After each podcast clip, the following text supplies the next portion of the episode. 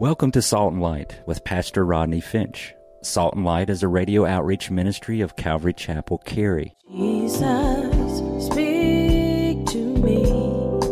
Open your word and reveal your heart to me. Salt and Light is a series of verse by verse studies through the Bible, focusing on its practical application to our everyday lives.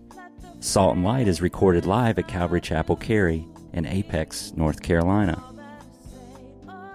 Stay tuned. At the end of the program, we will give you information on how to contact us, so be sure to have a pen and paper ready. Today, Pastor Rodney will be teaching from the book of Acts, chapter 17. So grab your Bibles and follow along. Now, with today's teaching, here's Pastor Rodney. That's what we do here at Calvary Chapel. Our services are designed so that we study the Word.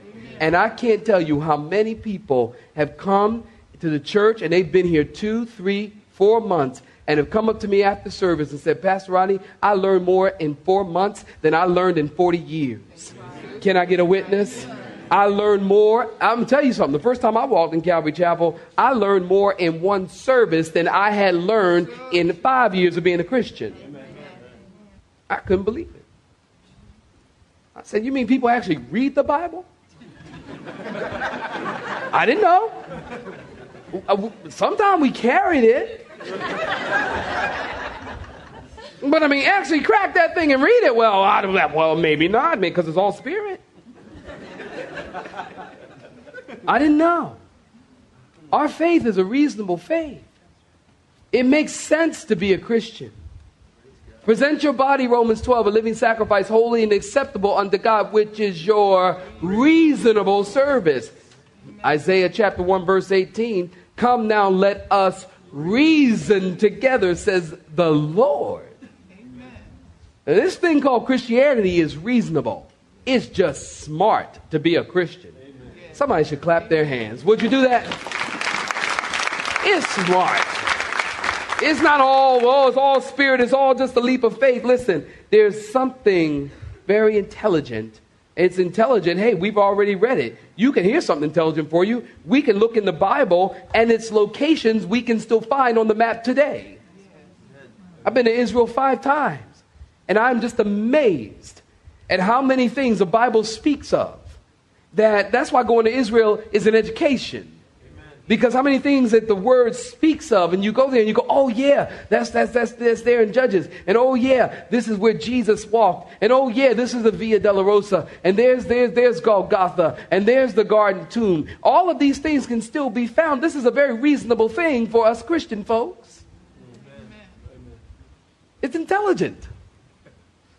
It's wonderful.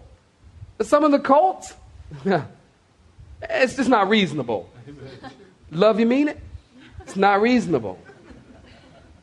Some of the locations in some of these Bibles and cult Bibles, they're not found.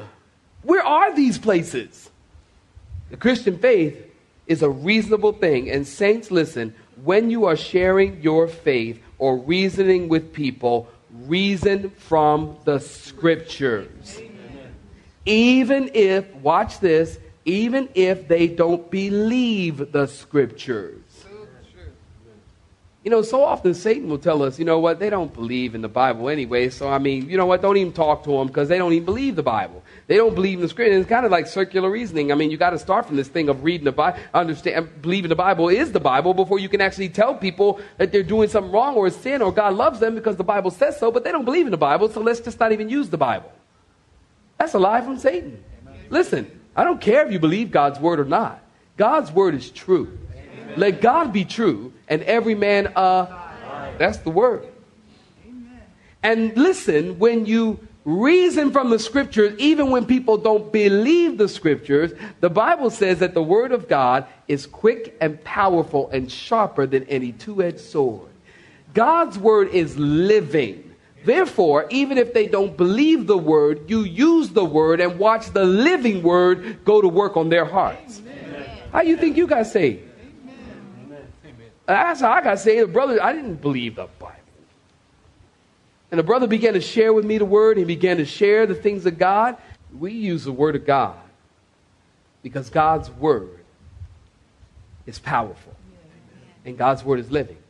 So share reason from the scripture. That's what we find in Paul's preaching style. Point number two, talking about Paul's preaching style. Notice he was opening or explaining. Look at verse 3. In the New King James, it says explaining. In the New King Jimmy, it says opening. Opening. Opening. You know, there are two other times in the New Testament that this word open is used spiritually speaking. And the one time we just looked at it a couple weeks ago, it's in Acts chapter 16. The Bible says the Lord opened Lydia's heart. There's another time in the Gospels, in Luke chapter 24, as Jesus, you know the story, is on the road to Emmaus with the disciples.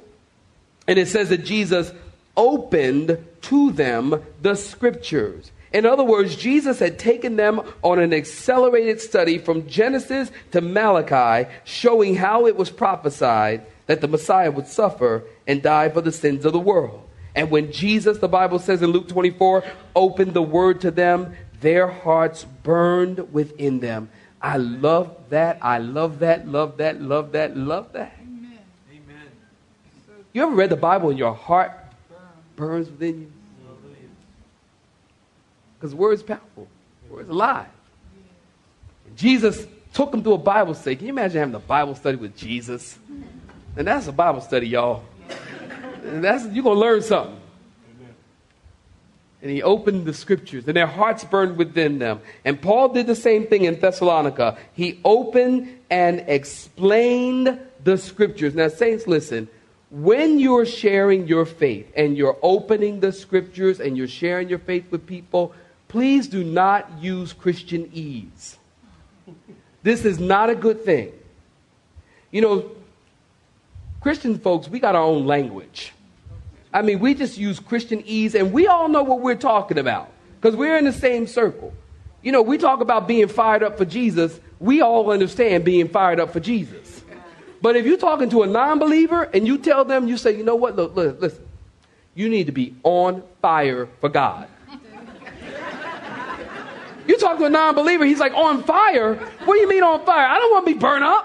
What does that mean? What's this Christian? Oh, you start talking about, you know, you need to be covered in the blood. You're like, no! I don't want to be covered in blood. That's gross. See, non Christians, they don't understand all this Christianese stuff. Listen, make it simple, talk plain, explain Open the scriptures, keep it simple and basic where they can get it. You know, my pastor told me one time, I'll never forget this. He said, Rodney, when you're preaching the word, put the cookies on the shelf where the kids can get them. You understand that? Say amen. That means bring it down. We get the Christian folk, we get to talking about, oh, we were saved, sanctified, filled and thrilled with the precious Holy Ghost, and that with fire.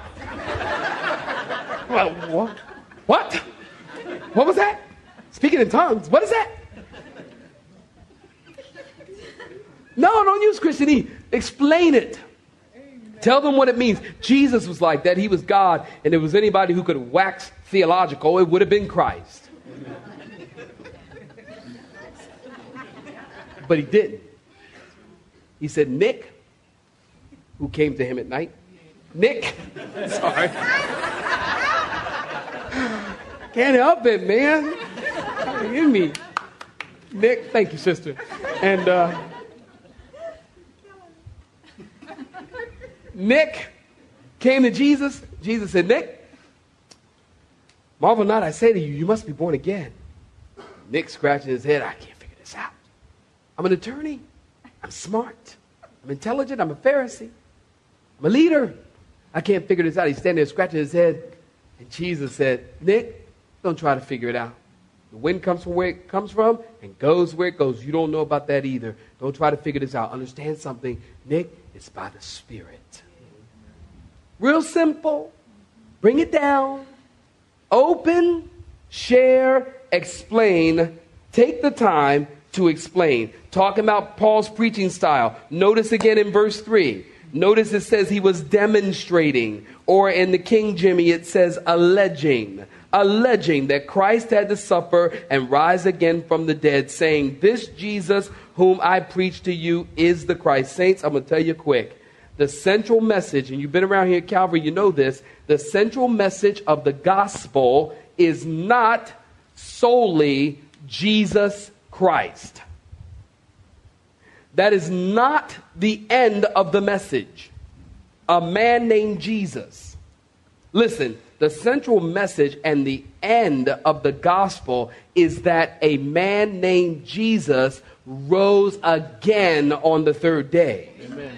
As you study the Bible, take careful note, Bible students. As you study the Bible, you find that the apostles and the disciples, they preached the gospel of Jesus Christ, and they also included every single time that it is this Jesus who rose again from the dead. This is the very thing that separates Jesus from all the other world religions and world leaders is the fact that this Jesus rose from the grave and they can't find him. Amen. And that's what the Resurrection Sunday is all about. They can't find the man. He rose from the grave. It's not just Jesus. Listen, you don't need to be a believer and you, you, you don't need to be a Christian nor believe the Bible to understand that there was a man named Jesus. History reports this that there was a man named Jesus who walked on the earth, who spent 33 and a half years on the earth, who died on the cross. He claimed that he was the Messiah. He claimed that his blood was shed for the sins of the world. There was a man, that's a historical fact. You don't have to be a Christian to believe that. But the difference between this Jesus, see, in Jesus' day, when Jesus was walking on the earth, the name Jesus was actually a very common name. Did you know that there was a, it was a common name? Jesus is a common name. You know, like today we got you know John, and and Mike, and you know, Shaquan. I mean, it's common. Shaniqua. It's a common name. Jesus was a common name in those days. There are lots of folks named Jesus. But the thing that separates Jesus and why his name is above every other name, every other name of Jesus, is because it's at the name of this Jesus who rose from the grave that every knee shall bow and what? Every tongue shall confess that Jesus Christ is Lord of all to the glory of God. Amen. That's what separates him from all the other Jesus. And so, the gospel, as we're sharing the gospel, let's be mindful to include this whole aspect of the resurrection that Jesus Christ rose from the grave. This is the message that Paul preached. Notice what happens next. Acts 17, look at verse 5. Y'all still with me? Say amen. amen. But the Jews who were not persuaded, becoming envious, took some of the evil men from the marketplace and gathered a mob. And they went down to the food line. Got a bunch of thugs hanging out. And set all the city in an uproar and attacked the house of Jason and sought to bring them out to the people. But when in verse 6 they did not find them, they dragged Jason and some brethren to the rulers of the city, crying out, Here's the accusation. These who have turned the world, what saints? Upside down have come here too. Well, Jason has harbored them, they said, and these are all acting contrary to the decrees of Caesar, saying there's another king, Jesus, of course. And they traveled, pardon me, they troubled the crowd and the rulers of the city when they heard these things. And so when they had taken security or money or like a bail bond, I don't know, something, taken security from, from Jason, and the rest, they let them go. Now, stop right there. Give me your attention. You look in verse 4, 5. Some of the Jews were persuaded. The great multitude of Greeks believed, joined Paul and Silas. And there was a bunch who didn't believe. And you, know, you want to notice in verse 5 that they had become envious. Did you see that? They were envious. Isn't that interesting? They weren't concerned with heresy. They weren't concerned with deception. They were just jealous that Paul came into town and the more, and he had more success than they did. And so they, they weren't concerned with whether they were preaching heresy or not. They were just jealous of Paul because Paul was preaching the gospel and people were getting saved. And so they go to the marketplace and they get a mob together and they get the city all worked up and they went to the house of Jason where Paul was staying, but they found out that Paul and Silas weren't there. And they grabbed Jason and some of the other brothers, they took them to the council, and here's the accusation These men have turned the city upside down. Listen, saints, would to God, listen, give me your attention. Would to God that be an accusation for our church. Somebody drag us down to the mayor. Man, at Calvary Chapel Church, they are turning the city upside down for Jesus. Amen. I'm like, guilty as charged. Would to God that all the Christians in any church would gather together and begin to preach the gospel. And that accusation be made that they have turned the world upside down. Here, the, the reality is this listen, the world's upside down. If Christians go and turn the world upside down, we would really be turning the world right side up. Amen, saints, you understand? Turning the world right side up because the world, have you noticed this here? It's getting crazier and crazier in the world. And watching the news is depressing. And it's getting more crazy and more crazy, and people are taking truth and they're twisting it. People are taking truth and turning it. You know, Isaiah talks about the people taking truth and, and, and they're, they're calling evil good and good evil. They're calling, they're calling sweet bitter and bitter sweet. They're calling light darkness and darkness light. They're saying in our culture today that there are no absolutes. People say there are no absolutes, which I always ask them, are you absolutely sure? Things that make you go, hmm. Oh, there are no absolutes. You can't be absolute about anything. Listen, we can be absolute about a lot of things. We can certainly be absolute about the truth of God's word. And there is this thing called truth. A thing called truth. The truth of God's word. God's word does not teach the world is going down a path of situational ethics. Have you heard about that? Situational ethics simply means they're teaching this in college campuses today. Situational ethics speak to the fact that whatever your situation is, whatever ethical thing you choose to do is the right thing to do. This is what they're teaching on our college campuses today. This is a true story. Let me read it to you.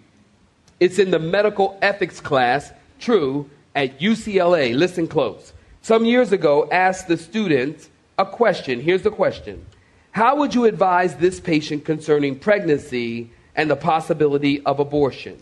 Here's the situation the father has syphilis, the mother has tuberculosis, the first child was born blind, and the second child died, died at childbirth. The third child is born deaf, deaf. The fourth child contracted tuberculosis and is presently suffering, and now the mom is pregnant again. The question is, what would you do? Listen that this is alarming. 70% of the students said that they should abort the baby. And the professor informed the class, you have just aborted Beethoven. Isn't that amazing? Situational ethics. Whatever you think is right in the situation, that's what you should do. We are living in a declining nation, saints. We are living in a declining nation. Listen to one historian who said this. He said the average age of the world's great civilizations is a duration of 200 years each. Almost without exception, each civilization passed through the same sequence. Here's the sequence from bondage to spiritual faith, from spiritual faith to great courage, from great courage to liberty, from liberty to abundance, from abundance to leisure, from leisure to selfishness, from selfishness to complacency, from complacency to apathy, from apathy to dependency, from dependence to weakness, and from weakness back to bondage. That's the sequence of most civilizations 200 years. Our country, 250 years old. Where do you think we are in that sequence? I think somewhere probably around complacency, apathy, dependency, weakness, and we're headed back to bondage. The early church, they weren't into situational ethics. The early church was not into twisting truth. The early church was an empowered church. You read the first 16 chapters, how did they turn the world upside down? You read the first 16 chapters of the book of Acts, and you'll find in Acts chapter 2, they were filled with the Holy Spirit. Don't you remember on the day of Pentecost? The Holy Spirit filled them. They were baptized in the Spirit, and they became men and women of power. How did they turn the world upside down? Without budgets and buses and programs and boards and conventions and all of the accoutrements that the church has today. Don't you find it interesting that they were accused of turning the world upside down and they had nothing but the preaching of the gospel and the fire of God in their spirit? And they took that gospel and they began to preach it throughout cultures and people groups. And they were effective, turning the world upside down. Here we are in the church today, and we have everything. We've got projection and sound systems and cool this and cafe and bookstore and all of these DVDs and CDs and all of this stuff. And it appears to me that we are less effective today than they were and they had nothing. Amen. How? Why? Because they were empowered by the Holy Spirit. That's why. And when you are empowered by the Holy Spirit, you know what you do? When you have the Holy Spirit living in your heart, you give God a blank check. Amen. What's that? My heart. And you say, God, here's my heart. And you can fill that out any way you want. God, you, wherever you tell me to go, I'll go there. God, what you tell me to say, I'll say it. Lord, what you want me to do, I'll do it. I give you my life. And when you give God your life like that, and He fills you with His Holy Spirit, and you say, God, I'm yours, whatever you want to do with my life, guess what? You'll turn the world upside down too. Amen. You'll be blessed. If you believe in Jesus and you allow God to work in your life, you will never be put to shame. Say amen, saints. You'll be blessed. They were empowered by the Spirit. And this is what caused the world to be changed. I'm going to close with this. I'm going to ask you to listen to me real close. I'm going to close with this. I was hoping to get a whole lot further, but oh well. Lord's good anyhow. Amen. Listen close. J.B. Phillips writes in the preface of To the Young Church in Action that one cannot spend several months in close study of this book without being profoundly stirred and, to be honest, disturbed. The reader is stirred, he says, because he is seeing Christianity, the real thing, in addition, in action for the first time in human history. Here we are seeing the church in its first youth, vigilant, unspoiled, a body of ordinary men and women joined in unconquerable fellowship never before seen on earth. But the reader is also disturbed, for surely, he adds, this is the church as it was meant to be. It was vigorous and flexible. For these are the days before it ever became fat and short of breath through prosperity and muscle bound by over organization. These men did not make acts of faith, they believed. They did not say their prayers, they prayed. They did not hold conferences on psychosomatic medicine, they simply healed the sick. By modern standards, they may have been naive, but perhaps because of their very simplicity, perhaps because of their readiness simply to believe, to obey, to give, to suffer, and even if necessary, to die. The Spirit of God found that He could work in them and through them. And so they turned the world upside down. We, as a church, as a people, can make an impact, but we can't do it with programs. We can't do it trying to do it ourselves. We can't talk about prayer. We have to pray. Amen. Say amen, saints. Amen. We can't talk about prayer. We have to pray. And we have to ask God to do for us what He did for them, of which He's willing to do. And that is to fill you with His Spirit Amen. and empower your life. And you notice that as God filled these men and women in the early church with the Spirit, you notice that, that they, they were very, very different. They were very different. Peter be, you know, Peter was something else. Peter would, you know, deny the Lord. Peter was weak and impotent. afraid of a little girl. Cursed out a little girl. Don't ask why I always think of that when I think of Peter. I have no idea. But when the Spirit of God came on him and came and filled him, he became a mighty, empowered, potent man of God. And that's what God's Spirit does. He changes people. And he takes the weak and he makes them strong. That's our God. An intelligent, wise God.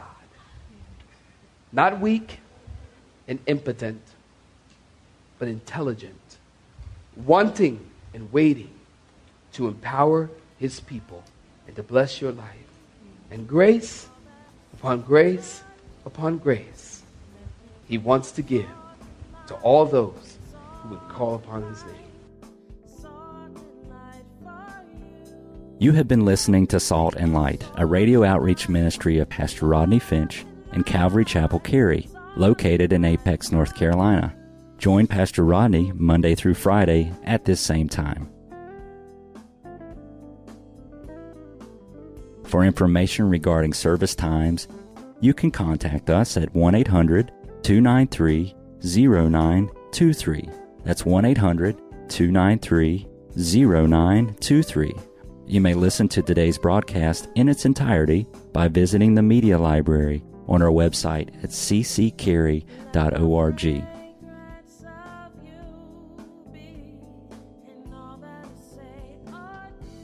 We would like to thank you for tuning in to Salt and Light and pray that you have been blessed. Until next time, may you be salt and light.